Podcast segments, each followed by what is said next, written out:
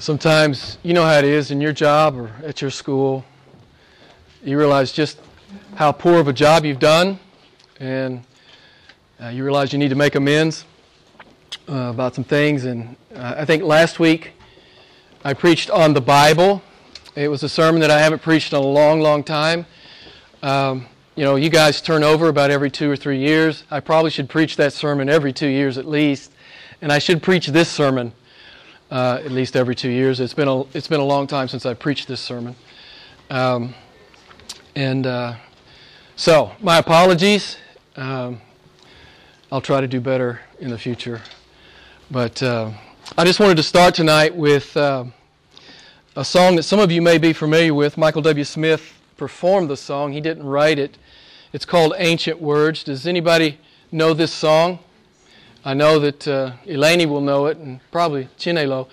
We used to close every service. We used to close this every service uh, that we had with the chorus of that song. Uh, it came out of the congregation around 2005. They said, you know, we should just close every service like that because that's who we are. We are about the ancient words of God. You guys know the chorus. It says, Ancient words ever true, changing me and changing you. We have come with open hearts Oh, let the ancient words impart. That's what we talked a lot about last week. That's who we are at ICM. We open the Bible, we preach the Bible. That's what we do. We love his ancient words. It's on our website that we affirm that the 66 books of the Bible are the inerrant, infallible, trustworthy, authoritative Word of God. We make no apologies for the Word of God in here. If God says it, We'll preach it. As I said last week, he says what he means, he means what he says. It doesn't matter a lot to us that it might be cross culture. It most often always is. The culture really doesn't want to hear what God says, but we are his people. We love his word. Amen. As I said last week, it's our meat, it is our drink, and it is our bread. As I said last week, we believe in this church. And if you didn't hear last week's sermon, you can go download it on the podcast site. But we believe in this church that Jehovah God is God enough to not only reveal his, to, to make his revelation known to, to sovereignly chosen men, he's God enough to preserve it. And I know that uh, there are some folks who call themselves Christian denominations who uh, profess or say that God's Word has been tampered with, it has been polluted by, by the writings of men or by cultural bias, blah, blah, blah. I, as I said last week, I think if that's your view of God, you, you have no God at all. If He's not God enough to, to make His revelation known and to preserve that revelation, you're certainly not worshiping Jesus Christ you're worshiping some caricature of Jesus Christ. Because Jesus Christ is the great sovereign Lord. He rules and He reigns. He does all His good pleasure in heaven and in earth. And it is a small thing for Him to reveal His word and preserve it for you. So mankind is without excuse. We have the natural revelation and we have the special revelation. Mankind is without excuse.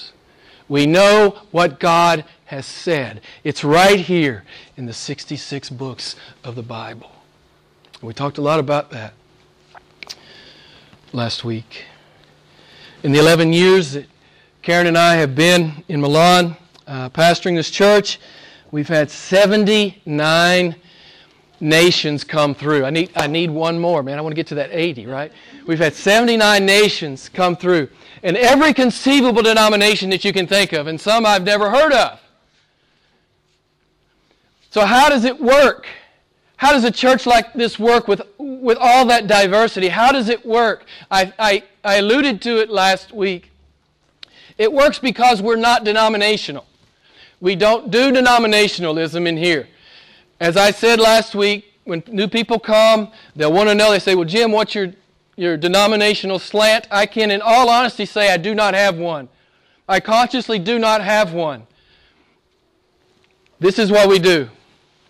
This. If, if God says it, we do it. If God doesn't say it, we don't do it. If it's not clear in here, we don't do it. We don't say it. We don't proclaim it. So, the way this church works is because, with all this diversity, is because we have one authority. We come together and submit under this one authority. It is the Word of God. I said all of that to say this.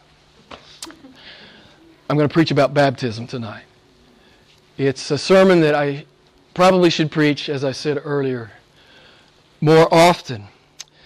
Um, I'm not going to preach a denominational view. Uh, I'm just going to let, I'm just, we're just going to open the Bible and, and we're going to hear what God says. We're just going to listen to God. That's really our whole philosophy in this church. We just want to hear from God. I don't care what the Pope says. I don't care what the Patriarch says. I don't care what the biggest preacher in the States, Protestant preacher in the States says. I don't really care what they say. They may say some good stuff, but what we want to know is what does God say about baptism? I don't care what the Catholic Church says. I don't care what the Eastern Orthodox Church says. I don't care what all the Protestants are doing in America. I don't care. I just don't care. I'll study their arguments, and if they're not biblical, I'll reject them.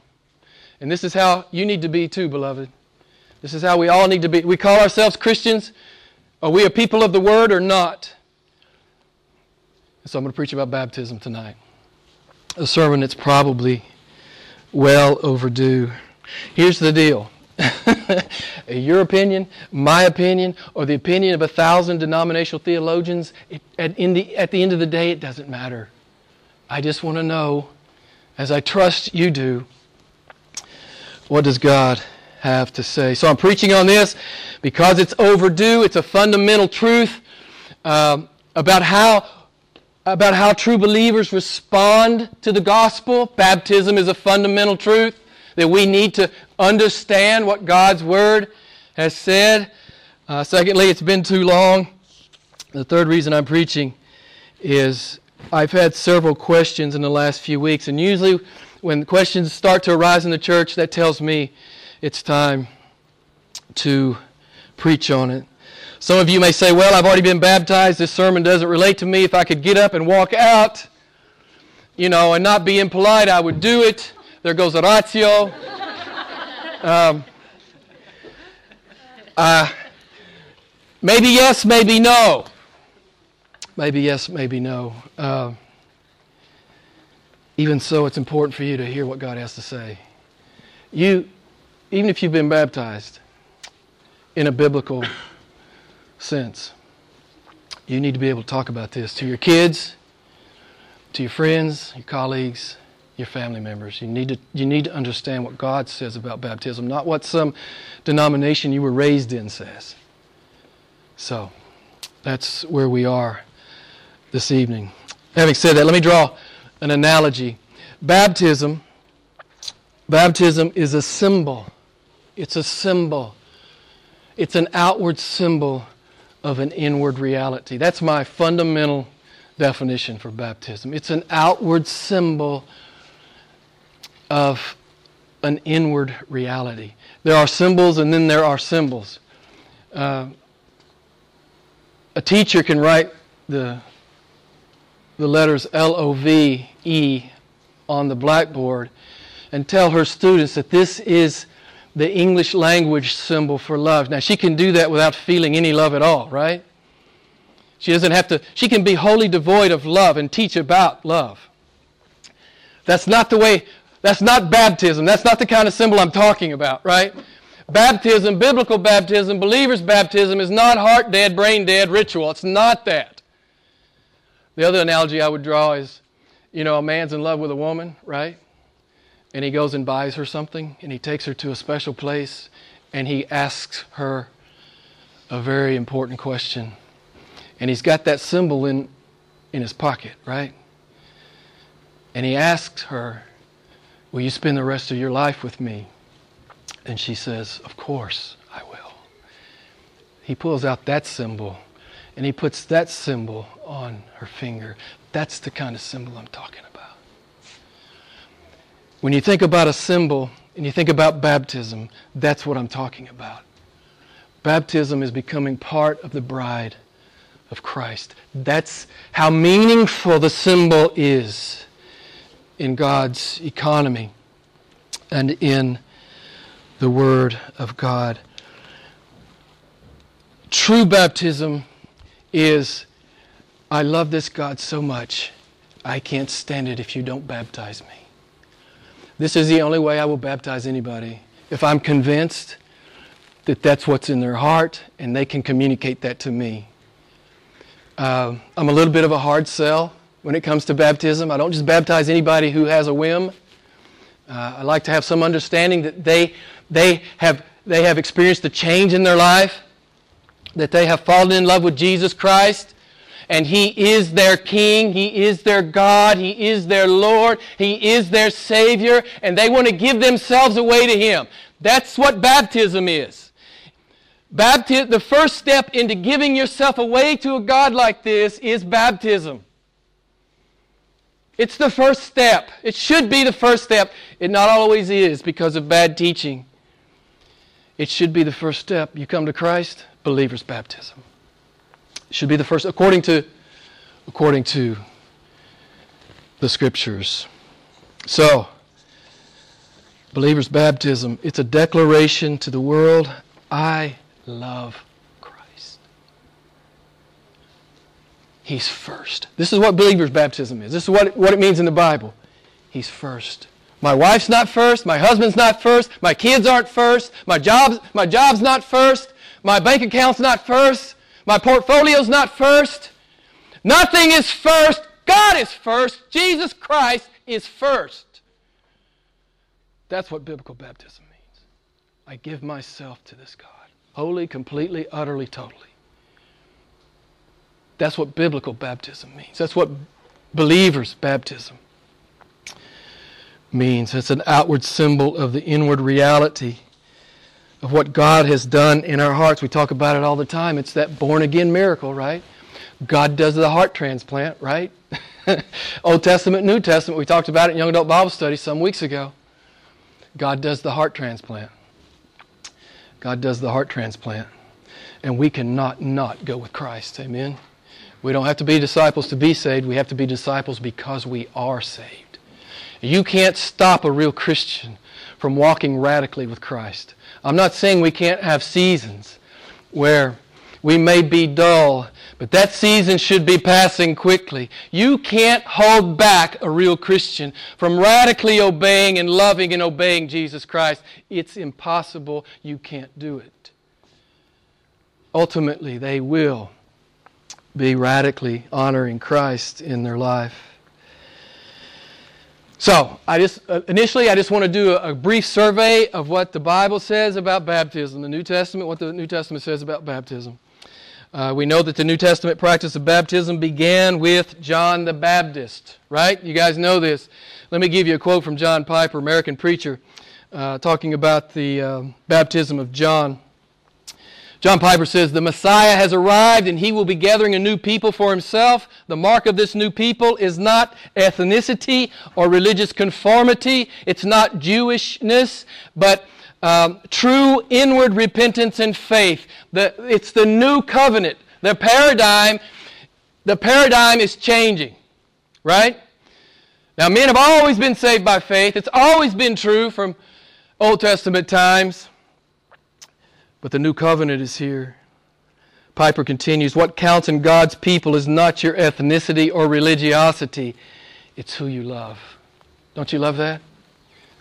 That's biblical baptism. It's who you love. And if you don't love Him, you should not be baptized.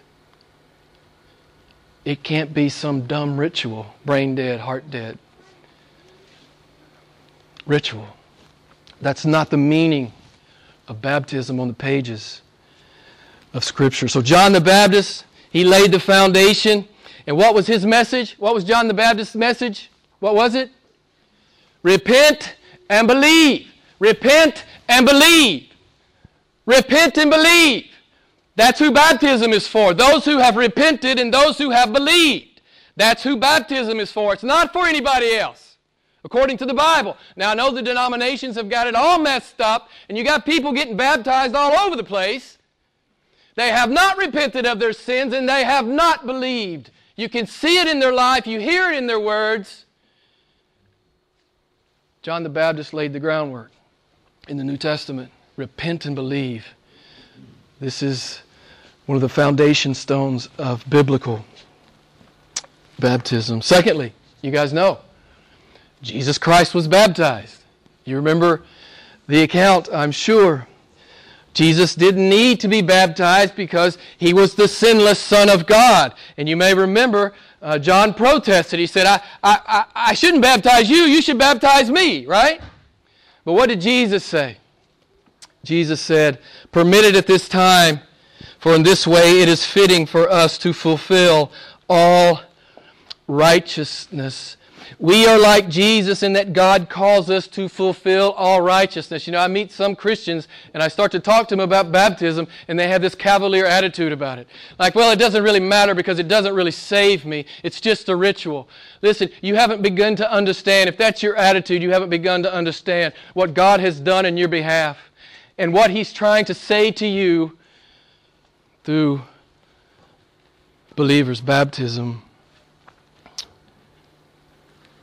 Thirdly, not only was Jesus baptized, in John 3 and John 4, Jesus tells his men to baptize. John 4, 1 and 2. Jesus was making and baptizing more disciples than John, although Jesus himself was not baptizing, but his disciples were. So Jesus sanctioned the practice of baptism for all who would be his disciples.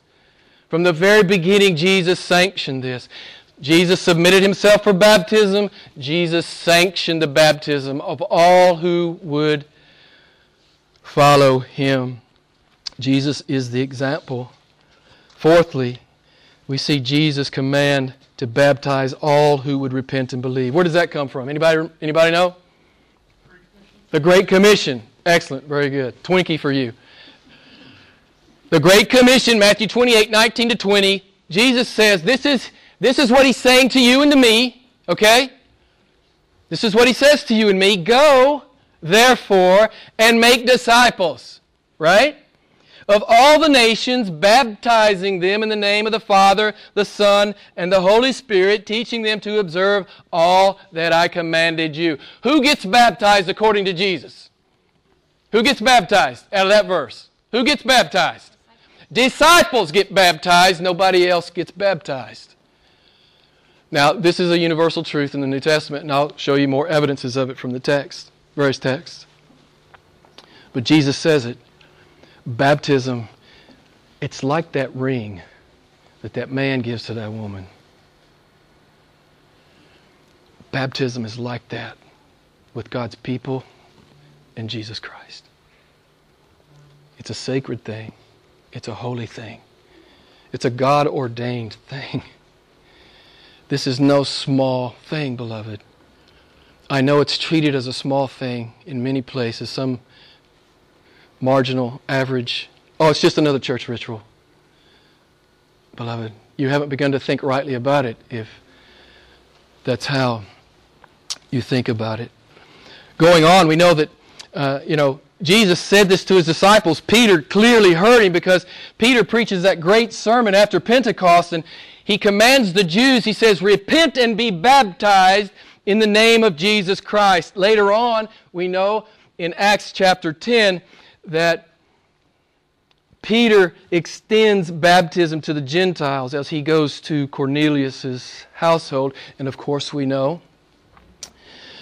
the Apostle Paul was baptized. Acts chapter 9, verse 18. Um, he was baptized after his conversion experience. And Paul taught and Paul practiced baptism for all converts. So, in short, in summary, it was begun by John the Baptist, sanctioned by Jesus, practiced by Jesus' disciples, commanded by Jesus, administered by the apostles and the early church to all who genuinely came to Christ. Baptism is not man's idea. It's not even the church's idea. Oh, guess what? It's God's idea.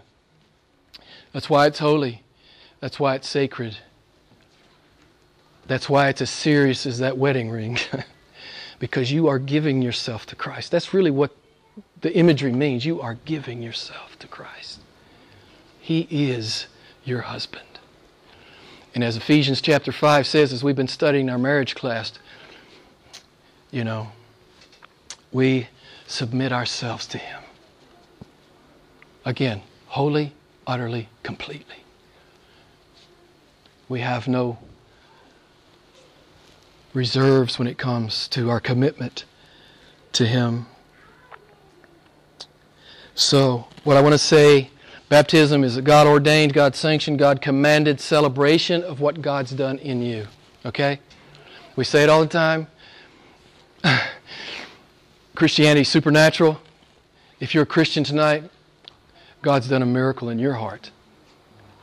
You didn't come by this by the wisdom of men or by the flesh. The Holy Spirit has entered you.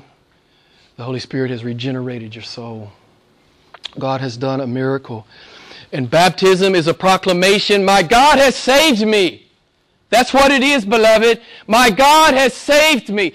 If it's anything less to, to, to, you than that, you've not understood what it is. My God has saved me. My groom has saved me. That's what biblical baptism is, beloved. That's what it is. And baptism is a proclamation and a celebration of the fact that God has done an awesome thing in me. It's owning and proclaiming 2 Corinthians 5:17, we are brand new. Amen. I am brand new in Jesus Christ. I'm no longer like the world. I no longer love my sin. I still sin, but I hate it. I no longer love my sin. I love him above sin. I love him above all things. That's what baptism says. So I want to talk a minute about the mode of baptism. How should the New Testament Church of Jesus Christ administer baptism? First, let me say that uh, the Greek word translated baptize, you guys know where it comes from. Some of you know the Greek word, baptizo. What does it mean? Does anybody know exactly what the word means? Oratio's right. I'm glad you didn't walk out, brother. Oratio's right. It means it's as clear as it can be. If I had no other textual arguments, this is enough. The Greek word means to dip, to plunge, to immerse. Do I need to say anything else? And I'll just go ahead and tell you uh, there's one person in here that I've baptized. And I don't know if any of the, and a few people that probably witnessed his baptism and others. No, there's two people. Yes, there's Elaney and Tez. and when this church baptizes, we baptize by full immersion because it's, it's what the word means. it's just what the word means. You know, it's what the word means. So we're simple people. If the word means that, we do that. Amen? That's, that's who we are, right? Um, the word means that. Secondly, if you read the New Testament, you realize this is the most obvious meaning of what's happening on the pages of Scripture. Acts 10 17 to 48, uh, regarding Cornelius' household, Peter said, Do not refuse the water for them to be baptized. John 3 23, much water was necessary. John was baptizing near Salim because there was much water. People came to the water. Acts uh, 8:36. Now, as they went down the road, they came to some water, and the eunuch said, "See, here is water. What hinders me from being baptized?" Acts 8:38. People went down into the water, so he commanded the, the chariot to stand still, and both Philip and the eunuch went down into the water, and he baptized him. Mark 1 9 through 10. People come up out of the water, and immediately coming up out of the water, Jesus saw the heavens opening and the Spirit descending. Full immersion is what's happening on the pages of Scripture. There's no scholarly debate about this. And the early church always did this, it was always by immersion. It wasn't until the 14th century that other forms or modes of baptism bled into what is called the church. The early church, in conjunction with the Word of God, it was always full immersion.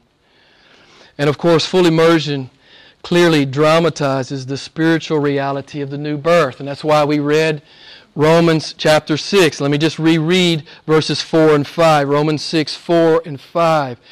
And I want you to see it. It's a parable, it's a drama of what's going on in the ceremony.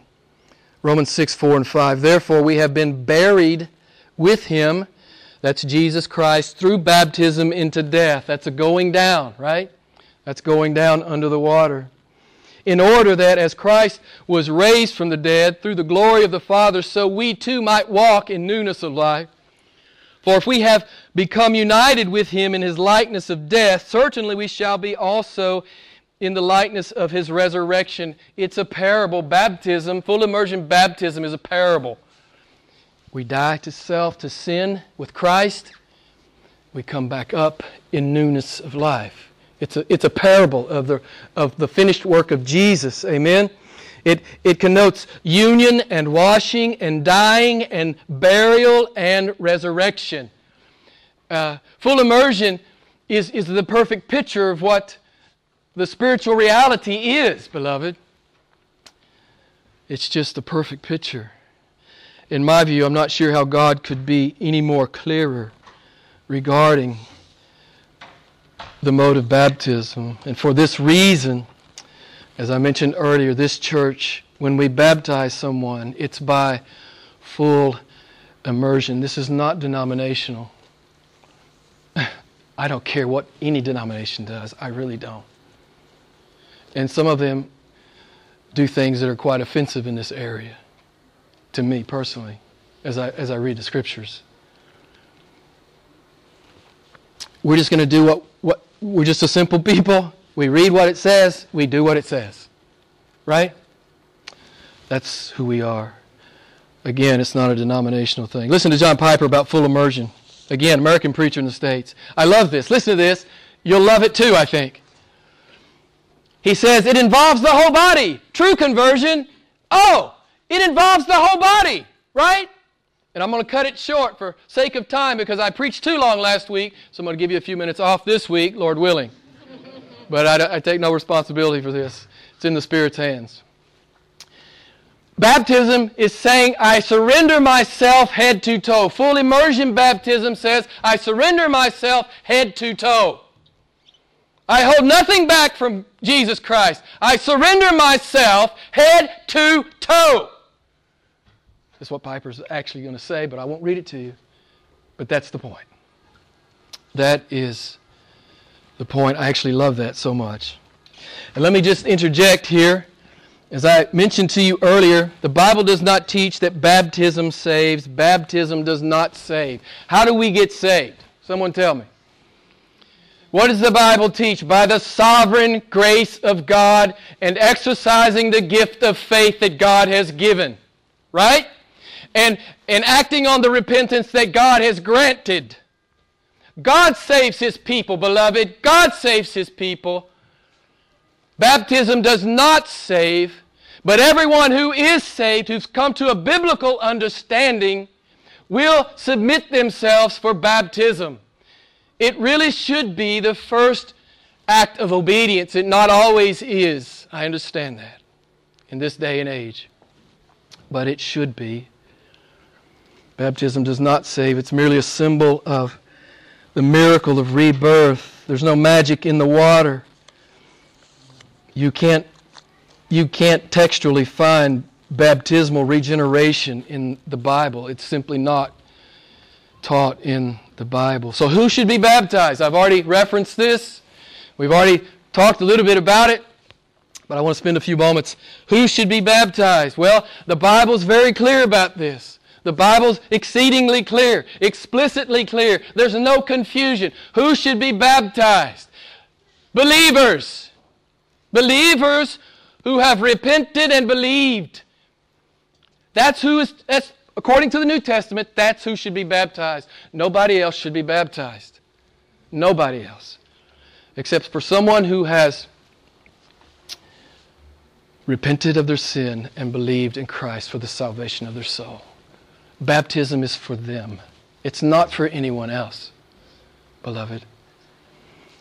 It's not some ceremony that we just, the church just does without thinking in some cavalier, superficial way. Again, I won't baptize anyone unless I can see it in their eyes. you know what I'm saying? I got to see it in their eyes. They got to convince me they love Christ above everything else, or I will not baptize them. I just won't do it.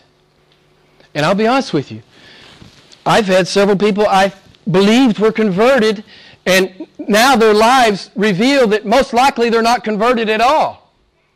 They've walked away from the church. So, you know, you can't be sure.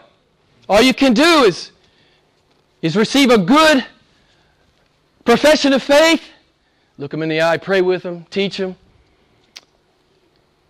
and if you're led of God to, to baptize them. But it's for believers, beloved. Really? Let's, let's talk biblically. It's for disciples. It's for disciples. It's not, biblically, it's not just to be a church member. And I know to be a church member, to become a church member in many denominations, you have to be baptized to be a church member. That really, in my view, uh, denigrates what the New Testament is saying. It's not simply about being a church member, it's about being a disciple of Christ. That's what it means. That's what it means according to the Bible. Again, I'll just reference Matthew 28 19 to 20 again. The words of Jesus make disciples and baptize them. In the name of the Father, the Son, and the Holy Spirit. In the name of the Father who elects, in the name of the, the Son who atones, in the name of the Spirit who regenerates. The Trinity is all the Trinities in on this work. Okay? The whole Trinity's in on it, right? This is why we baptize in the name of the Father, the Son, and the Holy Spirit. God said to, but it makes perfect biblical sense to do it. Um, so we baptize disciples. In every case in the New Testament where you see baptism, it's for believers. It's not for anybody else. Acts 2:41 at Pentecost 3000 they gladly received the word and they were baptized. Acts 8:12 the Samaritan converts when they believed the things concerning the kingdom of God in the name of Jesus Christ both men and women were baptized. Acts 8:36 to 39 the eunuch believed that Jesus is the son of God and Philip baptized him. Acts 9:18 the apostle Paul after his Damascus road salvation experience after the scales fell off his eyes, he arose and he was baptized. Acts 16, 14, and 15. The household of Lydia. The Lord opened her heart to heed the things spoken by Paul, and she was baptized. Acts 18, 8 in Corinth, and many of the Corinthians, hearing and believing, were baptized. It's always the New Testament pattern. It's always the same pattern. Believers are baptized.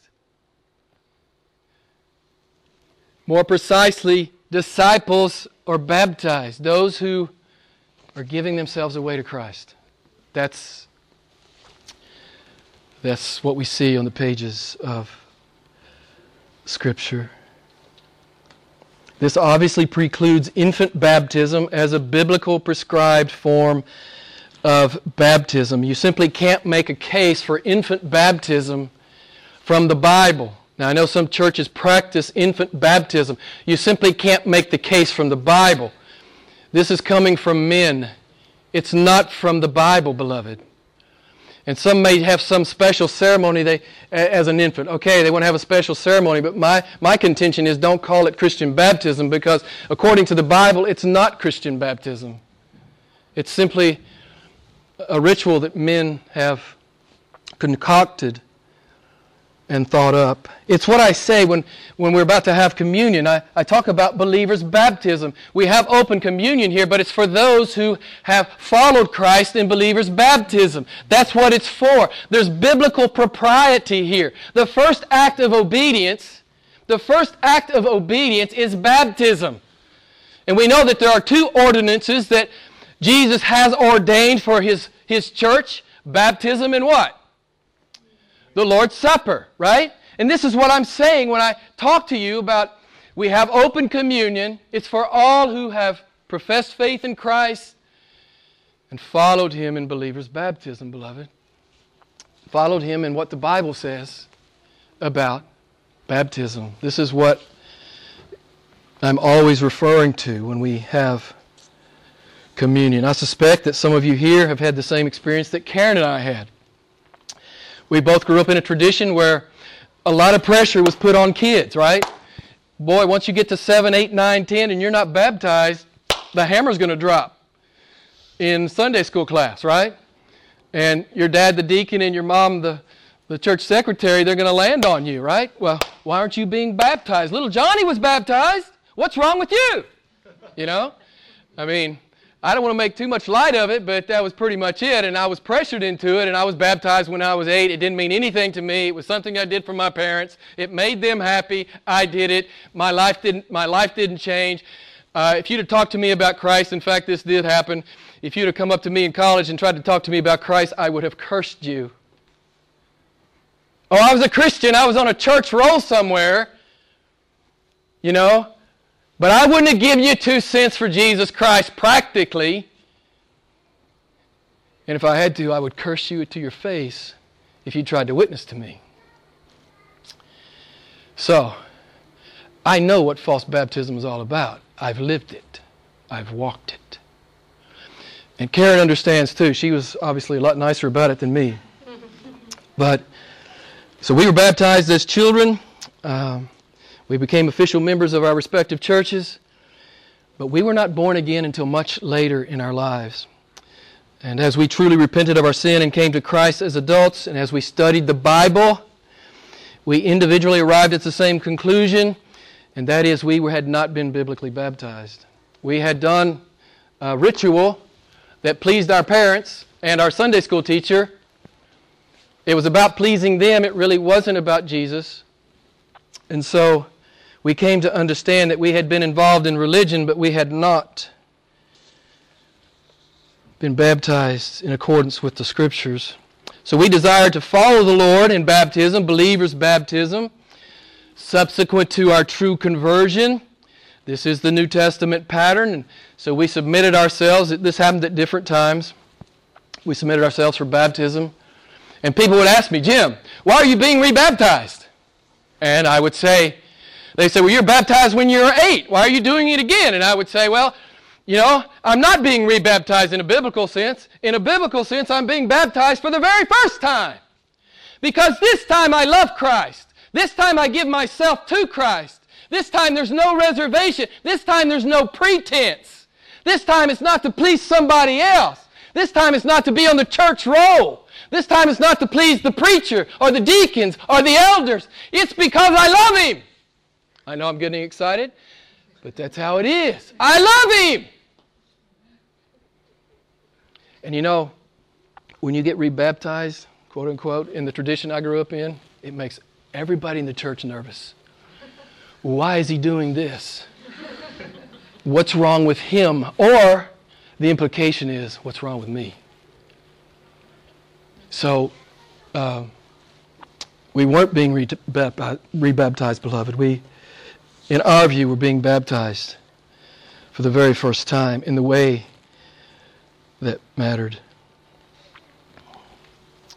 As one preacher said, baptism is a sermon without words. You say, Jim, I'm not a preacher. Well, if you've been baptized, if you've made a profession of faith and followed Jesus Christ in full immersion baptism, yes, you have. You've preached an, the most eloquent sermon that can be preached head to toe, you've given yourself away. That's, that's what it means. it's the most beautiful sermon that can be preached on the face of the planet. If someone asked me what was the decisive public way of taking a stand for Jesus in the New Testament, the answer was always baptism. And the answer is still the same today. It's believers' baptism. It's full immersion baptism. Don't take my word for it. I always tell you this don't take my word for it. You go study it for yourself. You go study what baptizo means. You go read the accounts of baptism in the New Testament.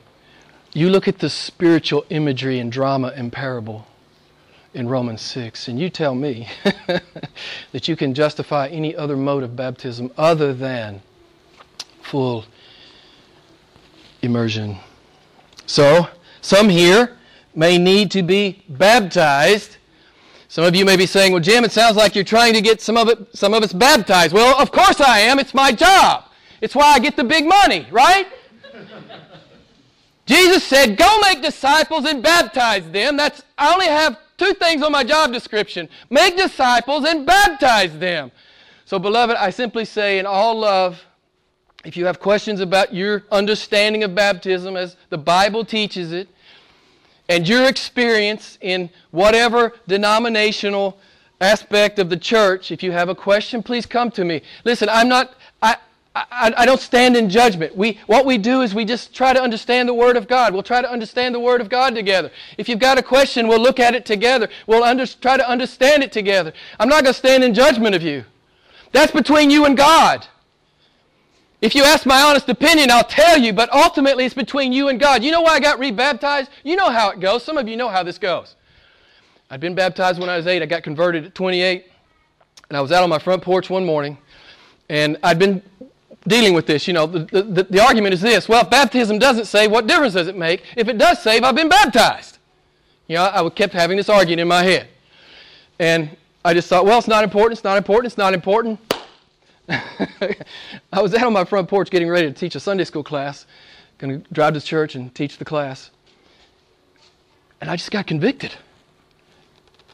I didn't hear an audible voice, but in my spirit, the Lord said, Jim, will you follow me in baptism? Will you love me like that? It was as simple as that. Will you love me like that? Will you obey me in this? Listen, everybody I've baptized uh, in my tenure, it's been about obedience. Ultimately, it's about obedience. you know, yes, it's about love and many, many other things, but the thing that they finally get to, many of them, the thing that pushes them to, the, to that point of decision is I, I see it in the text, I want to obey the Lord. That's really what it comes down to. So, if you've repented of your sins and received Christ as your Lord and Savior, and you've not been baptized since that time, I exhort you to submit yourself for baptism. I call, up you, call upon you to celebrate what God has done in your life by following Christ in believers' baptism. This is not a denominational thing. This is what God says His disciples do. And beloved, I don't want you to leave anything undone. It matters not to me whether you're baptized or not. I don't get, I don't get a bonus if I baptize somebody. I don't get a notch on my belt. It doesn't mean anything to me except that I rejoice for you. If God has brought you to this place and this conviction, that it's time for you to follow Him in biblical baptism. I do not care what your past is all about. I don't care about your denominational experiences. I don't care about any of it. But I do call you, as a minister of the gospel, I call you to come to Christ and to obey Him in this. Jesus says the most awesome thing in the Bible. some of you have heard Him, some of you maybe not. I don't know. God incarnate says, Follow me. This is the most breathtaking thing that a man or woman has ever heard. God incarnate says, I want you to come with me. It gives me goosebumps still. God wants you to go with Him. And the first step, the first step should be to follow the Lord in believers' baptism. So I'm going to close with the words of Peter in Acts chapter 2 as he preached that great sermon Repent and let each of you be baptized in the name of Jesus Christ. Let's pray together.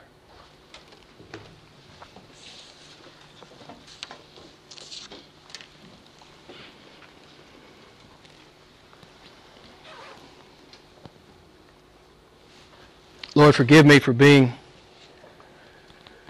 marginal at best. Sometimes I should have preached this much earlier. But Lord, here we are tonight. You've, you've given us your message. And I suspect there are people all over the spectrum here people who haven't been baptized or been baptized as infants or falsely baptized as children or not sure if they've been converted or I'm sure we're all over the spectrum, Lord.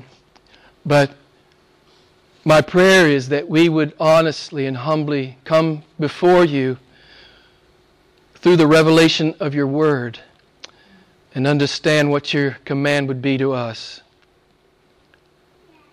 Lord, what a beautiful thing. You've claimed us for yourself. You've put that ring on our finger. It's an awesome symbol. It's an awesome symbol because it the reality is so meaningful, so weighty, so deep, so breathtaking. We are your people. You have come for us. Oh Lord, thank you for this message. And thank you for this high privilege to associate with you and your church in this way. Oh Lord, I pray there'd be no fear about this. This is all about joy. This is all about declaring who I love. This is not some dumb church ritual. This is about declaring to the whole world and my family and my friends and my colleagues and everyone else I love Christ above all things. He is my God. So, Lord, I pray you'll help us. Help us, Lord, not to be fearful, but to grab on, to lay hold of this beautiful reality. We love you. We praise you. All honor and glory to the name, the matchless name, the beautiful name of Jesus Christ. It's in His name that we pray. Amen.